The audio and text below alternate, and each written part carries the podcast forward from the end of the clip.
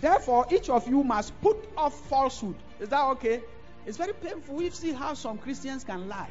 You see how some people can be just hypocrites when they are in privacy.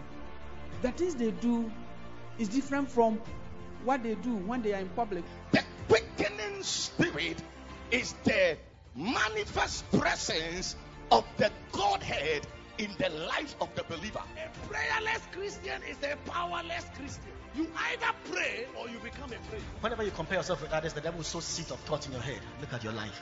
You all began by look at you. No, your life is not yours. It's for his pleasure. Yes, be at rest and allow him to live through you. Maturity is in the way you speak. Maturity is in the way you think. Maturity is in the way you understand. That is why Paul says that when I was in Nepios, I spoke as a Nepios. I think as a Nepios.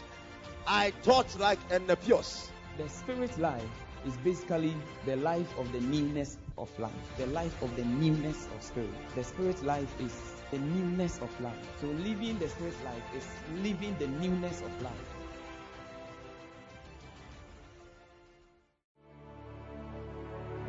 When you're talking about the career, is where you want to be for your life.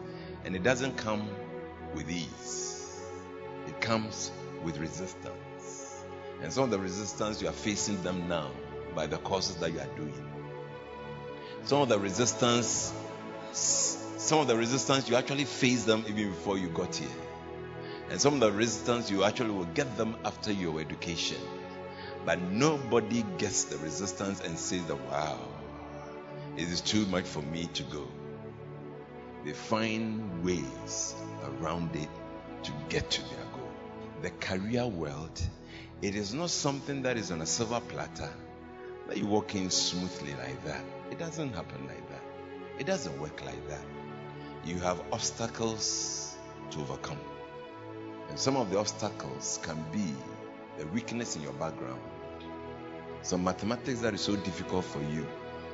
But you need to get over that because you have a goal. And some of them can be your background. For some of you, you are from a very poor home. So it seems that there's nobody there to catapult you to go beyond. So it's a barrier. But just like a football game that you don't give up, you find way around it.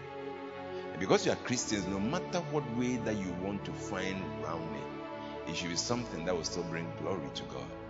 Because when you have finished everything, you should be able to say that I have fought a good fight, I have run a good race, and I deserve the crown.